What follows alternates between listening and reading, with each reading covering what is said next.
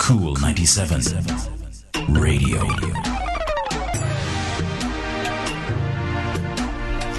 The singles live on the nation's coolest Kool 97 FM, and we are ready to enter our talk segment. And our talk segment is sponsored by Alternative Skin Care, the only choice. Feel the difference in your skin with handmade organic soaps. Alternative skincare products help with most skin conditions such as eczema, acne, dry skin, hyperpigmentation. Remember, you can follow them on social at Shop ALT Skin Care, and you can also email them Shop ALT Skin Care at gmail.com. And so tonight, a very big topic. We're going to be talking about Alzheimer's, everything you need to know.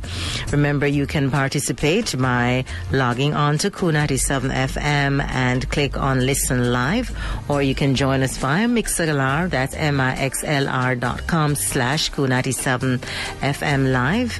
You can also call me up during the break though, and the number that you're going to call me on is 876-648-5636. That's 876-648-5636. And so we have with us tonight our very special guest, Dr. Winston Delahaye, psychiatrist. Dr. Delahaye, how are you? Fine, thanks. Thanks for having me. Good. You're loud and clear. You sound as though you are right here in the studio of Kool 97 FM. Thank you. Happy to be here. Yes, and I'm thankful for that. And I'm grateful that you have taken time out of your busy schedule to come and just chit-chat with us. We call these sessions the masterclass sessions, where persons get to know more about the diseases that we have discussed on this show. And so it is an honor to have you here with us tonight while we look on the topic of Alzheimer's. Quite a number of individuals here in Jamaica, and that we know may be suffering from this disease. And so what I want for you to do at this time is to tell us in the simplest of term, Dr. Delahaye, what is Alzheimer's? All right. Thank you very much. So let me just simplify, because that's what you've asked. I must point out that there's an overarching term called dementia. Yes. Of which one type is Alzheimer's. So I think we're best starting off with the right foot by defining dementia, because that's the big overarching term. Mm-hmm. And just to put that simply, it's a term used to describe symptoms which occur when there is a decline in brain function. Very simply put, it's the impaired ability to remember, think, or make decisions. And all those, or a combination of those three things, interfere with your everyday activities. But if you'll allow me to just make a broader definition, because this will be useful as well. So it's a chronic or persistent disorder of mental processes, those same memory issues I pointed out earlier, which are caused by brain disease or injury. And then the characteristic feature would be the memory issues, the impairment in reasoning, and possibly personality changes. Most importantly, it's not a part of normal aging. That's really the crux of it. So there is some decline in memory with aging, but this that we're discussing, dementia, is not a part of normal aging. And then another rider, which I must point out, that it's not as a result of other psychiatric illnesses. Oh, so, right, I'm hearing you loud and clear, and we're absorbing everything that you are saying. So, number one, let me get this clear so that our listeners can fully understand. It is not a part of normal aging. No, it's not. It is not. So we don't go around saying the person is because the person getting old, right? No, you don't. We don't.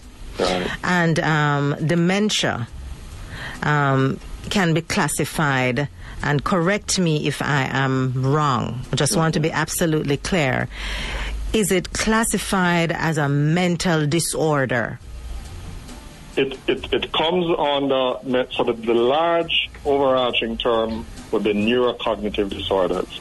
That's a classification within the illnesses that we see in psychiatry. Mm-hmm. Also, just to point out, it's not only psychiatrists seeing persons with dementia, neurologists also, a different specialty, also see patients with dementia.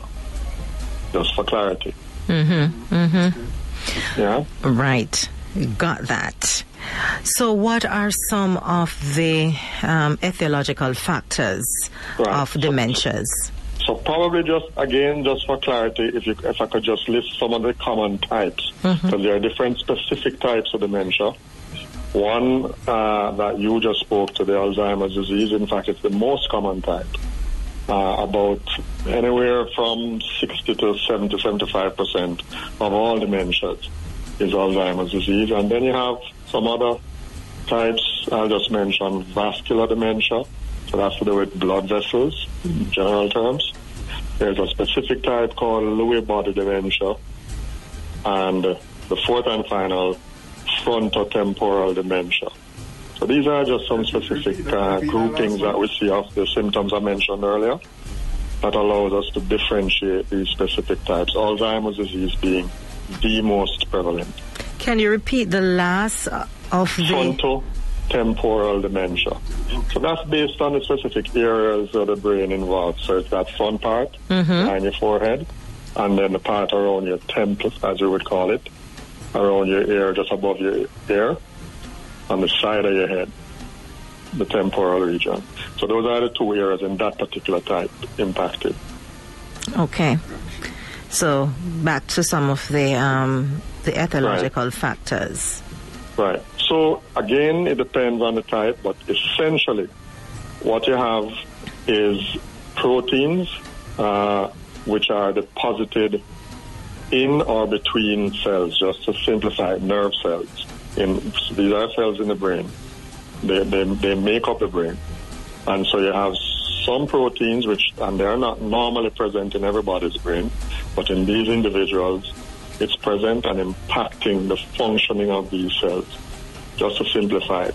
But I could be a little more specific with the Alzheimer's. It's well studied, well understood, and the most common one. So there are two specific types of protein. And the two names are amyloid and tau, TAU. Those are the two specific types. We know that some of them are within the nerve cells, and then the others are between nerve cells. But the point is they cause dysfunction and decrease functioning of the nerve cells, ultimately. And so depending on the part of the brain that's involved, you then have impairment in your functioning.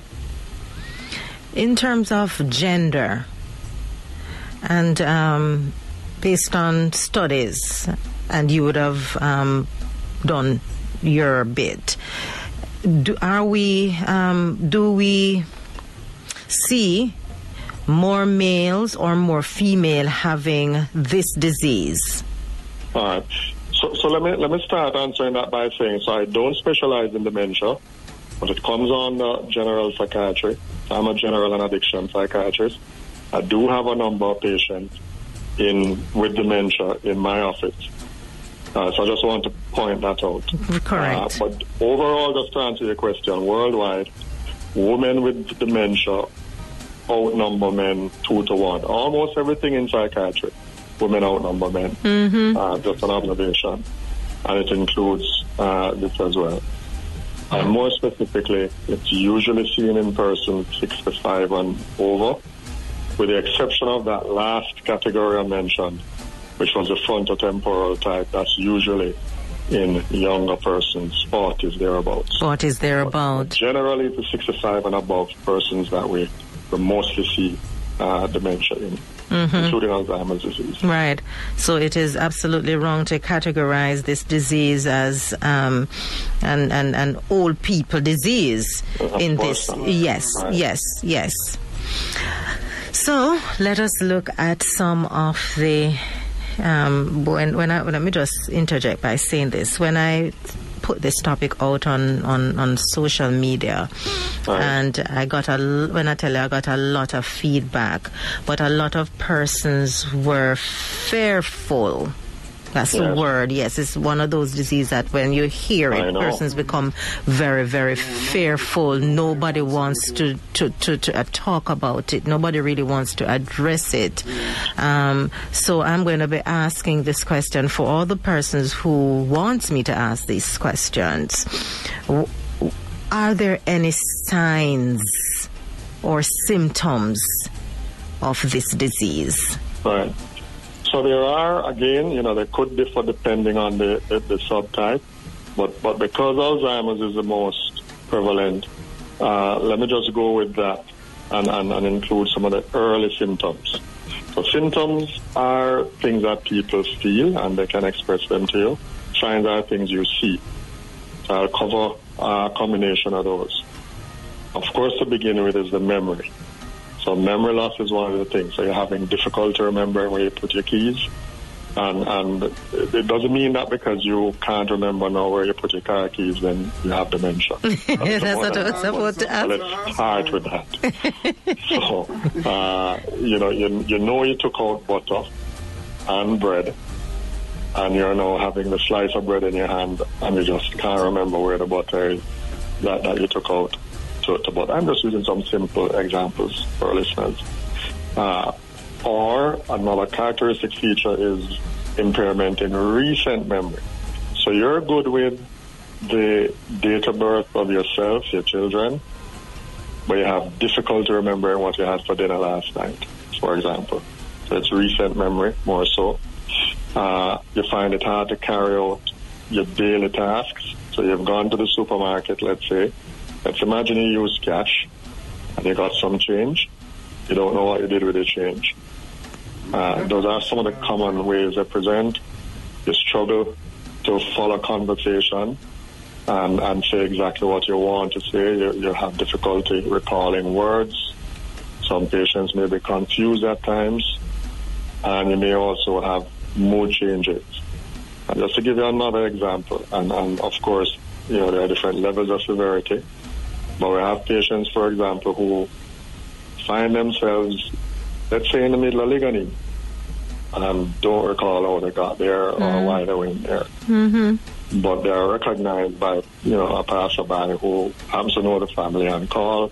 And so, you know, you get assistance and you get back home. Those are some common presentations. Mm-hmm.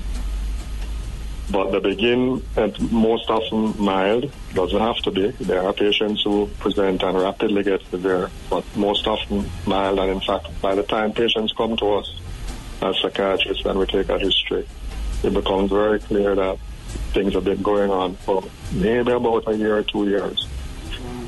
And the family members may have noticed a change. But, and this is, you know, nothing negative on the part of the family members. We all mean well. But it's not until things progress that you really become very clear that something is wrong. It's definitely wrong. Yeah. Yes, and I've seen a couple of instances because I have some close friends who have grandparents who is suffering from this disease. But the thing is, once again, we link certain behavioral patterns with aging. Yeah. And so, therefore, there's a very, very thin line. Well, I wouldn't even call it thin. It's we're not aware and we're not educated enough to understand that yes, aging is a normal process, but there's some things that is abnormal after a period of time. Without a doubt, and the truth is, it's not regular knowledge. So, you know, if it is that you have a concern, the thing to do is get the person assessed. There are clear assessment tools. You meet the criteria or you don't. Mm-hmm. You know, so if it is that you're thinking repeatedly, you may reach out to your sibling to say, you know, I've noticed this. What's your thought on it? And, you know, if you're having another person close to you confirming what you're seeing, it's probably time to get an assessment done, you know. True. We looked at some of the signs. Let us assess the behavioral change Are there any observable behavioral change? Sure. So a simple one would be becoming confused in unfamiliar environments. So you're good at home, but you now get taken out to wherever it is, you know, a family would go, and you start to notice that the person is confused, asking questions repetitively, saying what they just said 2 minutes ago again, as if, you know, they were just saying it, so repeating themselves, appearing to be anxious, fidgety, becoming withdrawn, another possible presentation. So we're all together socializing, and your loved one of age 70, let's say, is in a corner by themselves. You know, those are some of the presentations. And then, not to leave out the more colorful ones, like hallucinations, for example. So it's obvious that people are seeing things you don't see. This is not every case. But I just thought I'd put that in because some patients present like that. What about aggression? Absolutely. So mood changes is one of the challenges that you can potentially see. Sleep disturbances, again, one of the things. Again, depending on the types, I'd mentioned the different types. There are some associated with motor changes, meaning physical activity. So patients get slowed up, to use a term. I'm sure we'll all understand what that means. And may even have falls, you know, falling, injuring themselves when last year they didn't.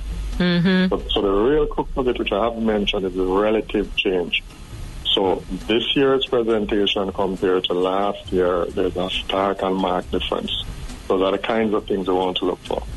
Let me turn my attention to our listeners who are participating and joining us via the World Wide Web. And, of course, they're welcoming you, Dr. Delahaye, to the show. Marhu says, Doctor, is something like temporal global amnesia an early indicator that Alzheimer's could be on the future for or on the future in someone? Okay, so I'm understanding the question. So anything, I'll simplify the response. So anything to do with memory impairment like that in that particular age group, 65 and above, that leads to impairment, so it impacts functioning, you want to assess. I think that just gets it real simple and to the point. Yeah. So Marhu, assess. Another question for you.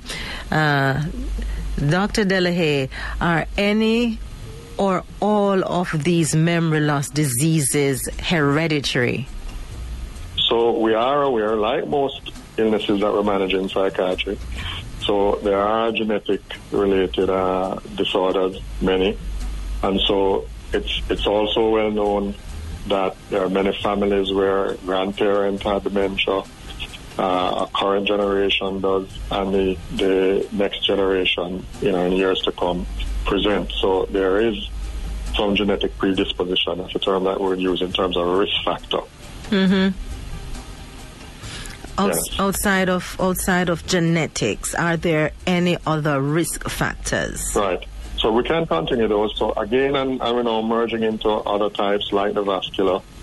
So usually persons, these are small vessel diseases, blood vessels that is, and so patients with elevated cholesterol levels, the term we use is atherosclerosis, hypertension, or may have had strokes. Not all strokes are major with weakness on a particular side. They can have mini strokes, and illnesses like these can lead to challenges meeting the criteria for dementia.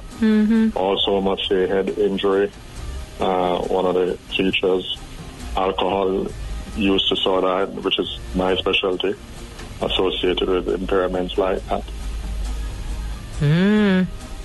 Yeah, the emphasis on alcohol use disorder, head injury. Yeah. I knew that could happen. Head injury, yes, that can cause that. All right. Somebody and said. And I mentioned the high cholesterol. High cholesterol and the high blood pressure. Yeah. Right. Diabetes, for example. Because those diseases impact your small vessels. There's a vessel specifically in the brain that get impacted. Ultimately, with a vascular dementia, you end up having decreased blood supply to areas of the brain, and they then stop functioning. And depending on which area it presents itself, the symptoms will come from that. Mm-hmm. Mm-hmm. Are there any other causes that we should talk about?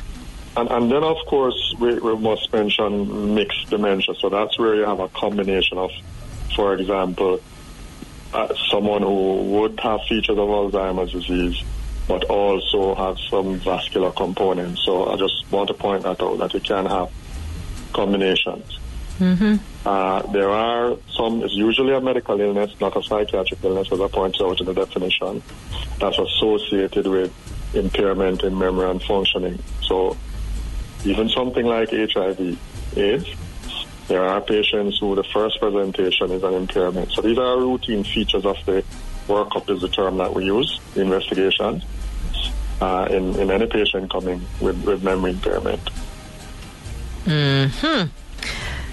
Question that someone just threw in the chat again. Doc, how helpful is it to continue to be active and exercise? Right. So no doubt being physically fit impacts you and keeps you generally well, to include mental fitness. And so appropriate exercise and dieting plays a role in all illnesses that we see. And so I must underscore the importance of that, and the answer to the person is that, yes, they do impact positively. So if you're physically fit, exercising, then your likelihood of presenting, and it doesn't mean that it prevents it in everybody, but of presenting more severely with almost any illness is lessened. Mm-hmm. So basically what you're saying is that exercise, eating healthy, is. We would want to throw sleep in there as well. Yeah. Yes. I remember having that conversation once again with some of our listeners and persons who are, really out there, and we're talking about sleep deprivation, and that was brought up in the conversation. Certainly not helpful. Yes, it is not helpful. So these are some of the ways that we can, should I use the word prevent? Or does it, or is that a correct word to you? that reduces your risk.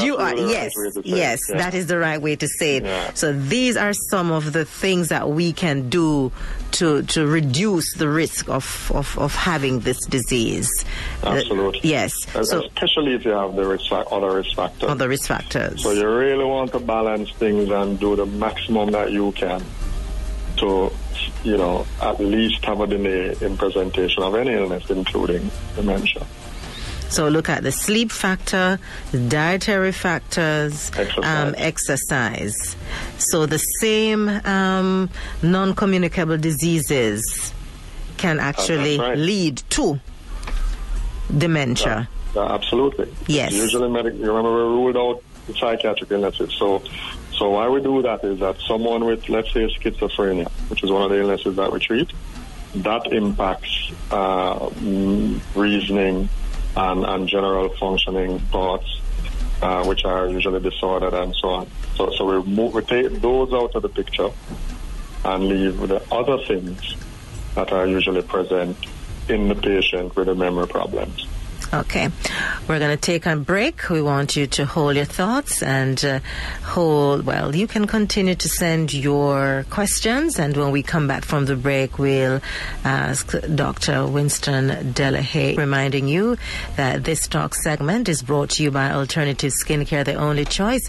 Their handmade soaps are 100% organic and can be used by men and women of all ages. Available at KW Bloombox, Face Forward Cosmetics, Foundation Montano, Waterloo, and Montego Bay, and you can follow them on their socials at shopaltskincare.com. We'll be right back.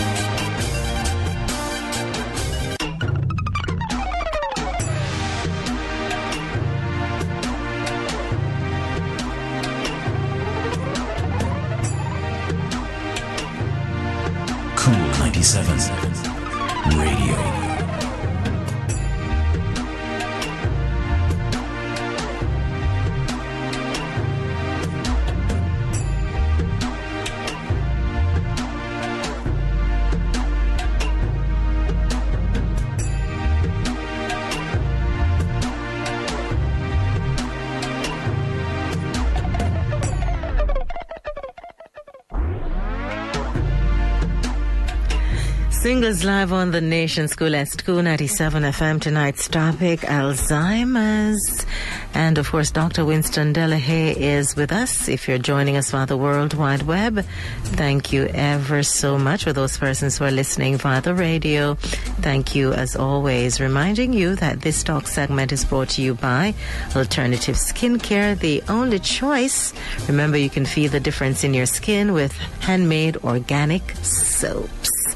All right, Dr. Can I, just before you go, so one very critical etiological factor, which we touched on the alcohol as well, is tobacco use, nicotine, tobacco use. Mm-hmm. Well known with small vessel damage. Mm-hmm. And that we don't want to leave out. It's a big problem in the country. Yeah, we don't want to leave that out at all. So for those persons who are just joining us, thank you so much. And someone asked a question in the chat. Thomas, how you doing? And he's asking, Doc, is trauma the main cause? Might not be the main. In younger persons, probably, it comprises a large proportion of patients. But not necessarily me, but it is one. It's a predisposing factor, yes. And when we're talking about trauma, Doc, is it physical? That's what I'm assuming. Right, that's physical trauma. What I'm saying yes to. Yeah. Okay. Thomas, so you're talking about physical trauma, right? You just want to be absolutely sure. Or someone who has experienced a traumatic experience. So that's a little different. Okay. So that may predispose you to post-traumatic stress disorder or depression, which can contribute to cognitive impairment. But again, the new terminology is neurocognitive disorder, and they differentiate minor neurocognitive disorder to explain what we just discussed, like trauma leading to post-traumatic stress disorder or depression, or a combination of both, with impairment in functioning, memory, and so on. That's mild neurocognitive disorder, which will improve as the treatment of those illnesses, gets better. Gets better. As opposed to major neurocognitive disorder, which is where the dementias fall. Mm-hmm. Because those don't improve that. So we haven't touched on treatment, but since we're there, if I could mention, we're going right into treatment. So go right ahead. So this isn't a curable condition. Just to be clear, it's a condition that's progressive. Overall, generally speaking, that success in this field is if in a year's time. And there are clear assessment tools that we use, and it's not a lecture, so I don't want to get into the specifics of that. But there are tools that we use which give you a score. The maximum score is 30, and we have categories of mild, moderate, or severe impairment, depending on how much you score.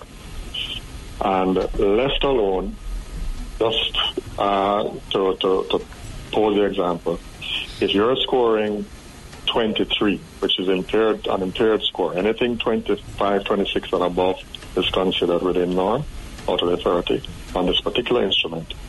If you came in and I've diagnosed moderate impairment and you're scoring 19, let's say, without treatment, it's highly probable that in a year's time you'll score 15. So if I start treatment and in a year's time, compared to the original 19 and now scoring 17, we're doing good. You with me? Yes. Yeah. So that's the nature of the illness, that if we can slow the decline to be specific, we can slow the decline, then we're having success with dementia. That's how it presents. Mm-hmm, mm-hmm. So there is absolutely no cure. At this time, yes. There's no cure at this time, so the treatment only delays. Correct, but that's good because, you know, you have more time, improved cognition with your loved one. Remember, things can escalate to the point where your loved one, your parent, for example, don't recognize you. So if you can delay that by a year or two, then that's wonderful. Mm-hmm, mm-hmm.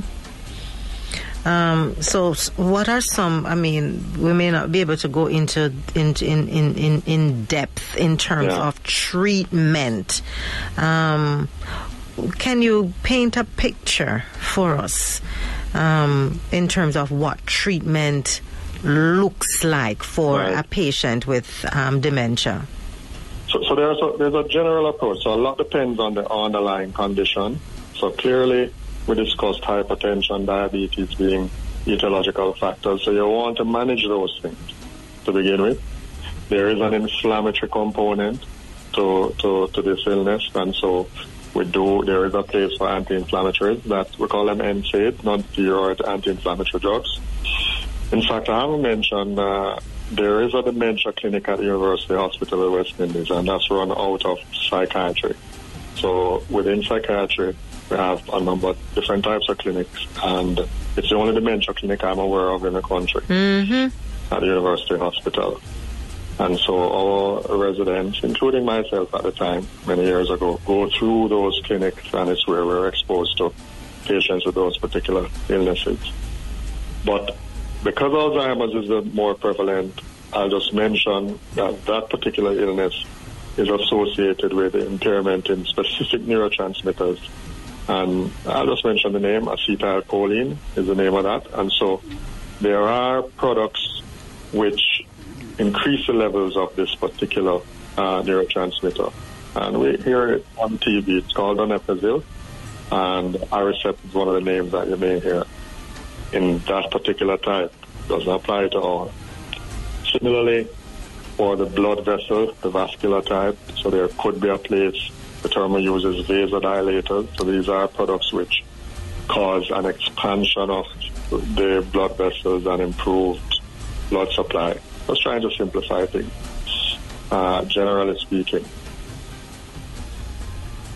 Mm-hmm. And of course, the hypertension management separately, the diabetes, if that's what is the underlying condition. Mm-hmm.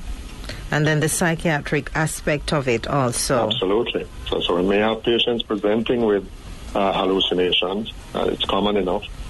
And that needs to be managed because all the products I just mentioned have no effect on those presentations. Mm-hmm. So you would need to use an antipsychotic product to manage hallucination if they emerge. And it's common enough. Mm-hmm. And that and does what about persons who present hostile behavior? I was just about to say that, and so that can present to the point where it even includes some paranoia. If you think people are coming to get you, you're seeing them through the window, you're hearing them knocking on the door, you're probably going to get quite excited and try to escape or hurt them before they hurt you. So violent behavior can be a feature. Mm-hmm. And so management of agitation is one of the things that we're engaged in quite often. And as things progress and the severity worsens, we move more and more to that kind of management. I must mention, though, that as we get to more severe stages, then that very patient who was agitated 2 years ago now starts remaining mostly in bed, for example, may even become bedridden. The motility can be impacted. Their dieting, eating can be impacted. So things can get very severe, especially in patients who have no major underlying illness. So they are generally healthy otherwise. And the only challenge is that of the brain and the brain functioning with a dementia. So those patients are likely to live through to the end stages. So I'm just thinking, and this is me throwing this out to Dre, that you have a family member at the onset of disease, very, very active in terms of very, very active. Mm-hmm. And then as the disease progresses, the person does not come out of bed. Yeah. That for persons who are taking care or the caregivers for these individuals, Dr. Delahaye, is in itself stressful for family members. Without a doubt. Invariably, we end up having to manage the family members too with things like depression, because that's just difficult to, I'll use the term tolerate and be comfortable about. So it is a stressor. Is a term we use for things which evoke a feeling of stress in anyone, because this is a daily occurrence. So you're coming in to your aunt or mother or sibling who last year you were having discussions with about television shows, etc., daily activities, who are now unable to conduct a discussion like that or may not even recognize you. That's tough. It's difficult. It is, yeah. Very difficult. Question that I want to ask, and you mentioned just a little snippet of it earlier, and it's about treatment facilities here in Jamaica.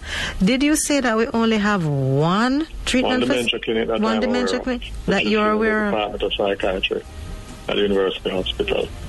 And then there are places like the Aging Center, that's on the university side, that I'm very sure support is provided there. There is an entity called Stride, S-T-R-I-D-E, and they actually conducted very important research. Only maybe a year or 2 years ago they started looking at the very thing we're discussing, the available resources or lack thereof. And they're part of our global initiative to identify gaps and through the WHO, find means of providing resources to countries and so on. I'm not so sure what the outcome is, but I do know they were quite active meeting with family members and so on just to identify the challenges specific to Jamaica. They had a similar thing in Barbados and so on. Stride is the name. And then there are online support groups in almost any illness. You must mention that, especially in today's age, you can search and find groups, and it can be beneficial. You mentioned, and we all know this, that there's no treatment at this time. Cure, rather. Right. There's no cure at this time. Is there any research that is taking place that has a glimmer of hope anywhere, Doc, that you know of? Right. So there is. I mean, and it's one of the areas that, persons, I'm not, as I pointed out, specializing in this area, but that I'm aware of internationally are very focused on because of the degree of suffering. And so we recognize this as a priority area, a very important area to have breakthroughs. Can't tell you I read any breakthrough yesterday, but without doing the work, you wouldn't find or have a breakthrough. So everybody's taking a deep breath. Thomas 71 says it's rough to be close to someone with this disease. And Johnny D says Jamaica has an Alzheimer's association, but more sensitization is needed in Jamaica. Without a doubt.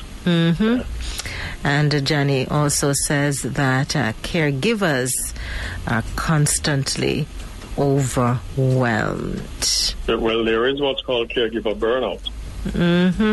In fact, even in persons employed to assist you with patients with these conditions can burn out. Though that's the job that they're doing, that they're trained to do. But you can have overexposure. And especially loved ones, family members who probably are of the view that they want to do this. They want to manage. I'm not bringing a nurse in, for example. or for whatever other reasons you're unable to, it can get too much. And that's when you talk about burnout, people, you know, succumb if it's continued for a long time. Depression, for example, common. A question that just popped into my head that I want to ask, Doc. After the diagnosis of dementia, what is the life span after that? So that's a good question. So it differs depending on the types, and there's really it's not a set figure that I can tell you. But there are patients, for example, who worsen rapidly, and within 2-3 years, may struggle and eventually die. But there are also similarly patients I have had and have now who continue to come, with the little improvements that I mentioned in terms of reduction in the rate of decline of their functioning for 5 and 8 and 10 years. Mm-hmm. So it really varies. We know that it can be a neurocognitive disease, right? It is, yeah. Right. Neurocognitive disease.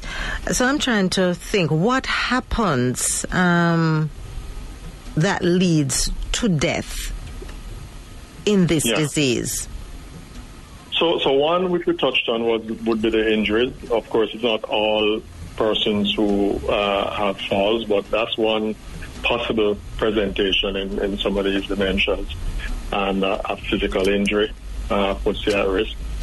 But the more common would be, and again, what happens is the functioning stops, depending on the areas of the brain involved with these protein involvement, and the function of those areas also stops, and it could impact your mobility.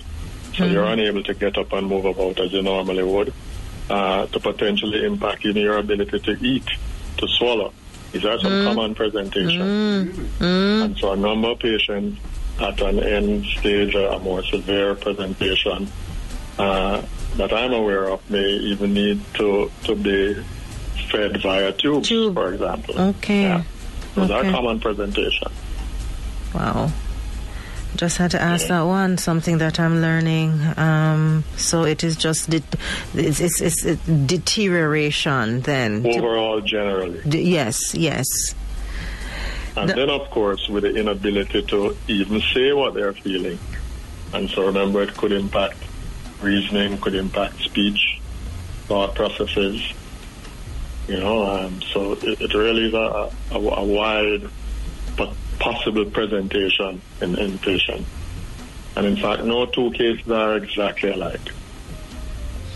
Many years ago, not recently, persons thought that this kind of disease, dementia, was associated with a particular, not gender, but a particular race. And where did we get that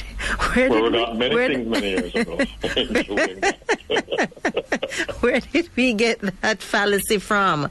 Yeah. To think that only persons of another color was got Alzheimer's. We manage is a respect of race. So Dre's saying the same thing, that he don't. Yeah. Until potentially. Yeah, so it has nothing to do with race. Absolutely. It's straight across the board, whether you're black, white, yellow, or green. And irrespective of socioeconomic status, so all of those things, or the illnesses we manage, they have no respect for those things. That's how it is. Mm-hmm. Is there anything else that you want to add to the conversation? I'd say, I'm Jamaican like you, and, there are just some characteristic features of our people, like watching things. So these are not things you want to sit and watch. If you think there is significant impairment, it's probably not your job to do the assessment. No doubt it isn't. So get appropriate treatment. So it works at the university hospitals, I just described that, because that's one common resource that people turn to. These patients present the casualty, provide a complaint. They're seen by a casualty officer, a physician working there. They are referred to general psychiatry first. We see them in the clinic. Based on the assessment, and as consultants, we guide the residents through our training. We make a determination that they meet the criteria or not. If we determine that the diagnosis is dementia, the next visit for that patient will be the dementia clinic. So they get tracked into the dementia clinic and remain there for continued care. Very important to point out, this is not one visit or two or three kind of illness. You know, people need to be reviewed so you can adjust medication, and in fact the illness, you know, is moving as well. So it's really not stationary. So you must do the reviews and ensure you keep your appointment and so on. At the clinic, what is the at this time? What is the capacity like in terms of patients coming in, Doc? So let me answer that this way. So I'm not aware of anyone being turned away, mm-hmm. As you would expect. So it could be that as opposed to an appointment for 2 weeks' time, you get one for 3 or 4. So that I'm aware of, you know, because of the numbers and so on. Yeah, but overall, generally, and I've been there now 20 plus years, so I'm not aware of anyone requiring treatment where that's their choice of treatment who don't get help. Okay. I'll answer it that way. Right. That is absolutely clear. So the appointments may be spaced out, let me put it that way, right, but patients are seen and treated. And then just to put this in as well, so let's imagine there's a resident in the clinic. We recognize that there's a patient who, based on the presentation and the discussion as a resident I just had with a consultant, who determines that person needs to be seen next week, let's say. So there is that possibility of having a review on the ward of that patient. So I just thought I'd point that out. So you're not confined to the clinic if the need is greater. Okay. Yeah. Anything else that you want to enlighten us on? I'd say just finally, don't watch it. Have your loved one assessed. There are clear assessment tools. And, of course, you know, it includes investigation to allow us to come to a final diagnosis. One of the common things is a CT scan, brain scan, for example, blood work. So just so people are prepared. It's not a one-day process. Okay. Marho is asking, what about emergency cases, for example, hallucinations, etc.? We do get those. And so University Hospital, it's a multidisciplinary, including psychiatry, runs 24 hours a day. We always have residents on duty, consultants on duty. So really what I want to point out is no patient gets seen whose management isn't provided by a consultant. So all patients seen in the emergency room are ultimately discussed by consultants, and we rotate when we're on duty, you know, different consultants for different weeks. So I'm able to be talking with you now because I'm not on this week. Yes, and I'm grateful for that. There's a question for you. I don't know if you can answer this, but here we go. Right. Does coconut oil help Alzheimer's patients? All right. So I'm not a herbalist, and I'm going to clarify that. However, it's an area I study and teach, and if there's anything new, my interest is there to grasp that. Mm-hmm. At this time, I am aware that there are products that persons believe help and provide against not hurting you. There's no contraindication with other medication you may be taking. I have no difficulty with you taking it. Just take what I give you too. Specifically in response to coconut oil, I do not know. I have not heard that. I'm very sure there's no FDA-approved product like coconut oil for managing. That don't mean I'm knocking your thing, you know, because neither does it kill you. Right. So if you think a teaspoon is helping, that's okay. Just take the ones I write to. Right. So there's a combination of, but be very mindful of how you combine. Right. Any more questions inside the MixLR chat room? Just throw them out right now because we're getting ready to wrap things up with Dr. Winston Delahaye. Dr. Delahaye? We got through quite a bit. Yeah. Yes, we did. And I'm managing to get you off to get some rest before you start your busy schedule. Right. It's been a pleasure, though. Yes, it is. It is. So there are no more questions coming in at this time. So that means we did good. Yes. Dre? So, go ahead. So I know you mentioned that there's really only one center that deals with all of this. Dementia clinic. The dementia clinic. Right. So if for whatever reason there's like some emergency in the emergency room at the University Hospital. No man, late night, wherever in the wee. 24 hours. Way in the country. At 4 a.m. In the country. Way in the country. Yeah. Oh. So generally speaking, so any physician is able to. So we have emergency rooms all around the country at our hospitals. Mm-hmm. And so they would be able to, in terms of emergency management, initiate management, to at least arrest the situation at hand, let me put it that way. Mm. To then be able to engage in the referral process, which exists in the parishes around. A number of these larger hospitals have psychiatrists. Mm-hmm. They are then referred to them, so the patient would be admitted to, let's say, internal medicine. The psychiatrist is asked to see the patient the next day, and then we take over the management from there. Okay. If it's a smaller type inpatient facility, patients can be referred. These are just systems existing. Can be referred to larger hospitals. Okay. All right. Works like that. Okay, no problem. Great. I thought if you weren't in Kingston or in the surrounding parishes, you'd be left. The big parish hospitals all have emergency rooms, and those emergency physicians are trained for that kind of emergency management until psychiatry. Well, that's good. Okay. Yeah. So let us just put things in context before we wrap things up with Dr. Winston Delahaye.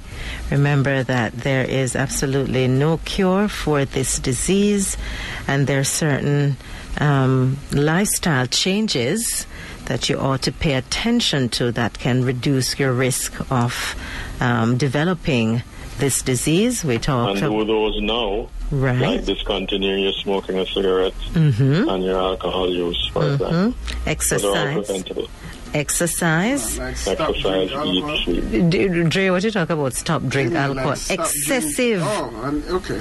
Excessive. That is going to send you to Dr. Delahaye in the first place. What is excessive? Dre? Mm-hmm. We have clear definitions of that, Dre, but not a problem. Very clear. We don't get a number drink per week.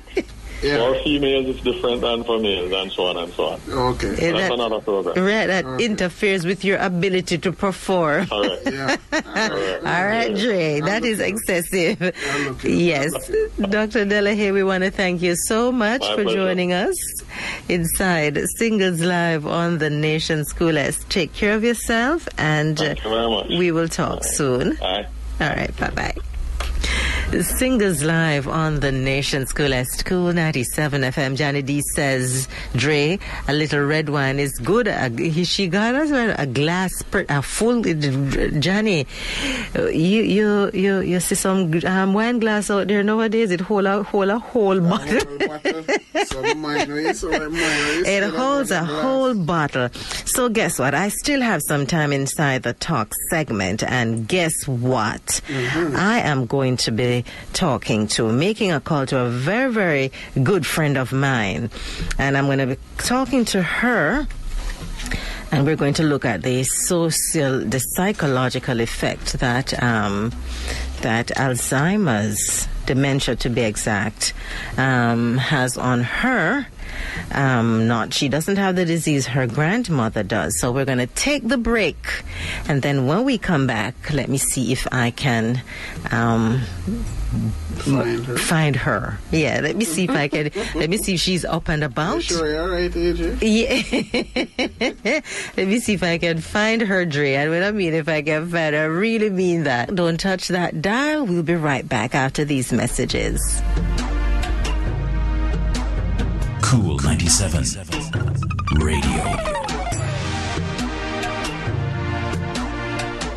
Singles live on the Nation School. It's Kool 97 FM, and we are still inside our talk segment. Tonight topic, Alzheimer's, and of course coming out of a very, very informative conversation with Dr. Winston Delahaye, I had to call on a very, very close sister of mine whose grandmother happens to have this disease, and speaking to her from time to time, that's my very good friend. I know the pain and the hurt that she goes through seeing her grandmother progress down the path with this disease. Hello, ma'am. Hi, Ann. Jody Ann Gray, how are you? Hey. I am doing amazing. How are you? So Andre over there is watching face, you know, because he didn't even know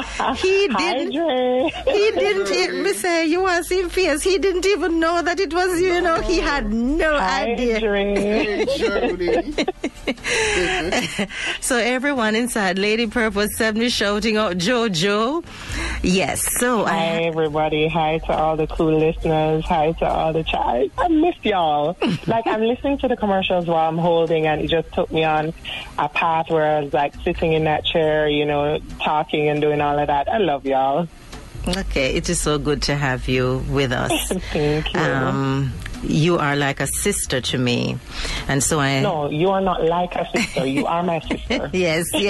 Let us clarify that. You are my sister. Yes, let us fix that. Yes, ma'am. And I know for the last, let me put it, 3 years, it has been very, very emotional for you in terms of your grandmother's illness. Talk to us about that. So anybody who knows me and remembers me knows that one of the things I talk about the most is my grandmother. You know about me, and then you know about my grandmother. And, you know, ever since I was born, it was just always the both of us. They used to call me Winnie Handbag. Mm-hmm. And it's gotten to the point now where she doesn't remember who I am in the flesh. So when she sees me close to her, she says, "No, you're not Jody Ann. Jody Ann is overseas. Jody Ann is not here." You know, she doesn't remember who I am.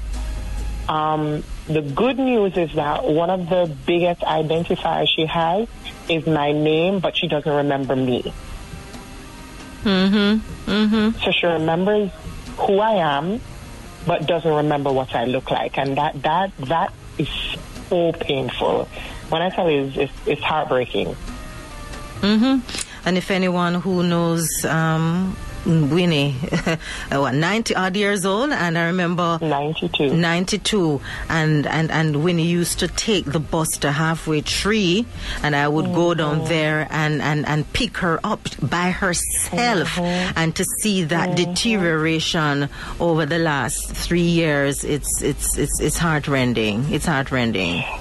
It is, and I tell you, one of the hardest parts, I mean, her not remembering me is one really bad part of the disease, but one of the repercussions of the disease is when she thinks that we're out to hurt her, we're strangers and we want to kill her. That hurts me more than anything, because that's one person I would never hurt out of anybody in this world. Mm-hmm, mm-hmm. You know, so she's like, "You're going to kill me. You're coming close to me to kill me." And she starts crying out for murder, help, thief. And the truth is, you know, a part of me feels partly responsible, because since my grandmother came and saw me in the hospital in 2012, she just deteriorated. And when I left, it got worse. Like, when I left, she went into a space of depression, and then that was it. She just... went downhill from there. And Dr. Delahaye did mention that progress in terms of moving from depression to that state, coupled with maybe a high blood pressure and other non-communicable disease. In terms of hope, because we understood from tonight's discussion with Dr. Delahaye that there is absolutely no cure at this time. Is there any glimmer of hope for you, Jody, that one day you'll show up and she will, even if it's for a minute, recognize your face? I don't think so. I would hope so, but I don't think so. Because one of the things that I've learned about the disease, because of course I started to read up on it because I didn't understand, it was a shocker for me. But one of the things that I recognize is that if you're not around them, I don't live with her anymore. I'm not around her. She doesn't see me. So if you're not around them, you keep moving further and further from their recent memory. You keep moving. So, you know, if I were there, maybe, but because we don't live there anymore, she doesn't remember me at all, and it'll just keep getting worse. Mm-hmm. Mm-hmm. If you were to give a piece of advice to persons who have family members with this disease, what would it be? Well, and the first thing I would tell people is be patient. You have to be patient because they'll say things that will really hurt you, especially if there are people you love, as much as I love my grandmother. So they'll say things that's not them. It's the disease that's literally controlling their brain. So when they say things, they'll say very hurtful things. And you just have to be patient and put yourself in a mode where you know that this is not them. And you need to think about how they would treat you if they didn't have the disease, and remember them and hold on to that. Mm-hmm. Mm-hmm. Yes, you know, I know you remember because you have very good memory, and I remember the last time you took your grandmother up to be with you. And I remember Dre Jody calling me in the middle of the night. This girl and I, we have a... I don't think she recognized at the time what was happening with her grandmother. And she called me in the middle of the night. And I was the one that says to her, no, that's not Winnie. That's not Winnie. And let me tell you something, Dre. Honestly, Jody, I love you. I love you. I love you for loving her. I love you for loving her, because I don't know how Jody managed to get her grandmother back to Jamaica. Mm-hmm. It was, for her, Jody, it was very, very scary. And I was scared. And I was scared for them. Mm. You know, one of the things that happened that I never forgot, and I think this is when I realized that I either A, needed professional help with the disease, or B, I just know that I couldn't control it, was when she saw my daughter and she recognized her as somebody else. And she took up her chair and she threw it at her and said, get out of my way. And she started cursing curse words. And I'm like, I've never heard my grandmother even say the least bad word since I was growing up. And my daughter was like, she was in shock. She was like, Mommy, this is not Grandma. I said, baby, that's not Grandma. I had to explain to her too, you know, because she's so young. Like, she doesn't understand that that's not her great-grandmother. That's not how she would have treated you if she was in her right mind. And the Alzheimer's allows her to get, she's extremely violent. So, like, she would choke you. Like, one night I was sleeping on the bed, and she just came over me and just started choking me. You want to kill me? You want to kill me? I need to get out of here. Let me out. Murder. And I cried because I'm like, Grandma, I would never hurt you. And she doesn't understand that. She's protecting herself the best way she knows how. So Dre, you're hearing first hand experience. So at this stage, Jody, I know that you have not actually seen her. How is she doing in terms of how is she doing now? I'm embarrassed to tell you I don't know. And you chose that way? I honestly don't. I did. I did. For my peace of mind, I had to. Not only because of her Alzheimer's, but, you know, I mean, there are lots of things also surrounding it. But for peace of mind, I had to. I mean, you of all persons know that I've been through the worst states of depression. And in order to protect my own sanity and to be able to grow my child the best way I can, I need to put myself in a healthy mind frame, mm-hmm. and anything that triggers that, I try to stay away from it. Mm-hmm. Mm-hmm. It's the hardest thing to do, but you have to choose your mental battles. Mm-hmm. And this one here is a no-win situation. Jody, is there anything else you want to say before I wrap things up with you, Mommy? I mean, you know, I thank you as always for having me. And, you know, I do have to use this opportunity to thank each and every one. There are so many people who have reached out with love, kind words, and support. And I just need you to all to know that I always, always appreciate it. Always. Mm-hmm.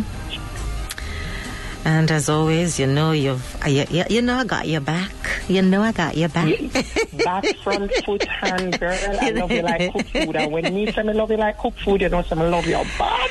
You know I got you. And of course, let me tell our listeners that me doing this show and putting together this topic was inspired by Winnie, Miss Winnie. We call her Miss Winifred. And there's another individual that inspired me to do this show.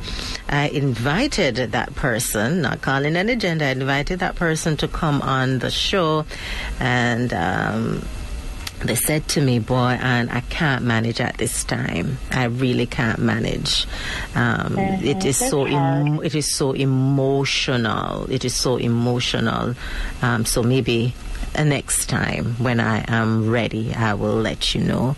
But I'm glad that Jody has, you know, decided to chat with me. She can't tell me no. Thank you. I can't tell you no. I can't say no to you. You've never said no to me. Girl, thank you so much. Get some rest. Problem. And you are right when you speak about protecting your mental health. It is important that we do so and take care of ourselves. Who better to take care of us than us? All right? Absolutely. Thank you, Dre. Enough love. That you know. That you feel so much. So much. I know. You guys have a great night. You too. I'm not jealous. You're wide enough to share, you know. That's true. Jody, take care and all the best. Too. Get some rest and much love. Thank you so much. Good night. Singles live on the nation's coolest Kool 97 FM. This talk segment was brought to you by Alternative Skin Care, the only choice. Feel the difference in your skin with handmade organic soaps. Alternative skincare products help with most skin conditions such as eczema, acne, dry skin, hyperpigmentation.